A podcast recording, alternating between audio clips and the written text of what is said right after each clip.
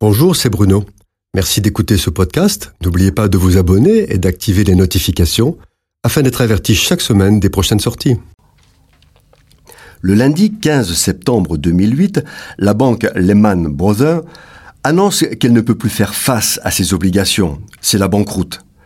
C'était la plus grande banque de la planète avec 693 milliards de dollars d'actifs représentant l'ensemble des biens qui constituent son patrimoine. Personne n'y croyait. Elle faisait partie de ces entreprises qui sont tellement grosses qu'elle était réputée too big to fail, c'est-à-dire trop grosse pour s'écrouler. Et pourtant c'est arrivé. Personne ne pouvait y croire. Tout cela s'est produit à cause de cette soif insatiable d'argent et de profit dont sont imbus les grands de ce monde. Afin de continuer à faire des profits toujours plus importants, ils ont poussé les gens à consommer et vivre bien au-dessus de leurs moyens en offrant des crédits trop faciles. Lehman Brothers a entraîné dans sa chute des dizaines d'établissements financiers et d'entreprises, provoquant des drames dans des milliers de familles qui ont tout perdu. La crise s'est étendue à l'ensemble de la planète. Tout a failli s'écrouler. Le gouvernement américain aurait pu secourir les Man Brothers et empêcher la crise mondiale. Il ne l'a pas fait à cause d'inimitié personnelle. Cette chute, en quelques heures, nous fait penser à la grande Babylone de l'Apocalypse qui s'écroulera en une heure. La Grande Babylone est une sorte de système politico-financier et commercial de la fin des temps qui multiplie ses prostitutions, les mensonges, les tromperies et qui n'hésite pas à éliminer ceux qui sont en travers de sa route. Bien sûr que les Man Brothers n'est pas la Grande Babylone.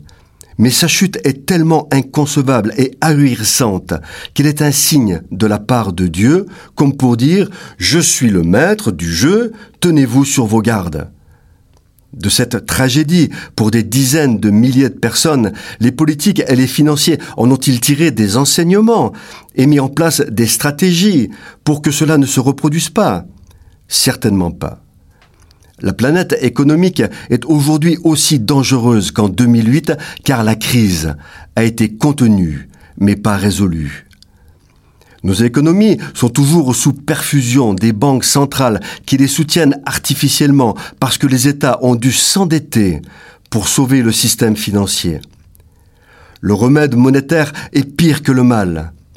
Il a détraqué le fonctionnement normal des économies et de la finance mondiale. Ainsi, depuis la crise de 2008, le montant de la dette totale dans le monde a augmenté de 42% pour atteindre 236 000 milliards de dollars.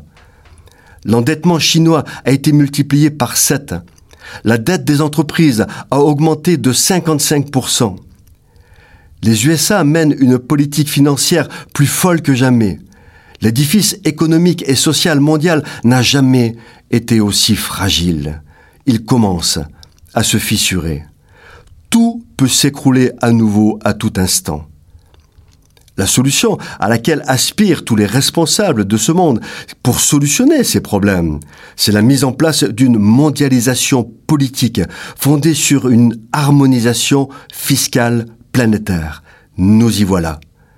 Une fois encore, le monde réclame à et à cri un gouvernement mondial. Et cela, nous savons ce que cela veut dire. Cette chronique a été produite par Bruno Oldani et Jacques Cudeville.